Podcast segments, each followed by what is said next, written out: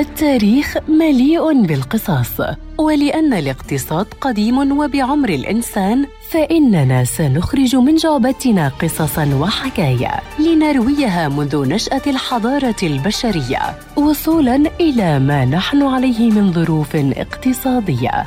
في بودكاست تاريخ الاقتصاد مع المدون الاقتصادي مجد النوري عبر إذاعة أجيال ومنصاتها المختلفة.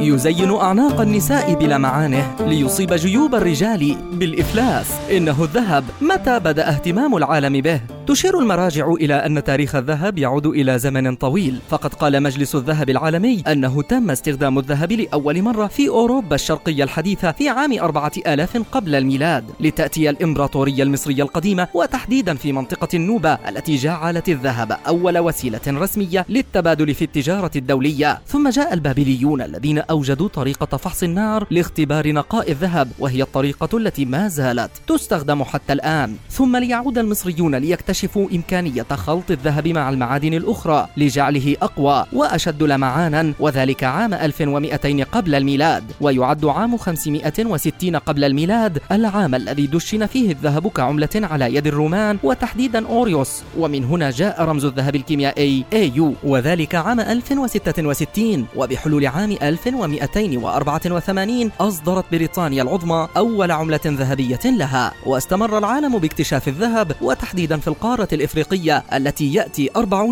من ذهب العالم منها حتى جاء القرن العشرين الذي زاد فيه الاهتمام بالذهب وتحديدا بعدما تم فك ربط الذهب بإصدار العملة في سبعينيات القرن الماضي وهو ما جعل من الذهب واحدا من أكثر المعادن قيمة في العالم إلى جانب معادن أخرى. سنذكرها في بودكاست أجيال التي ما إن أنهت تاريخا حتى فتحت الصفحات لتأريخ مهم آخر.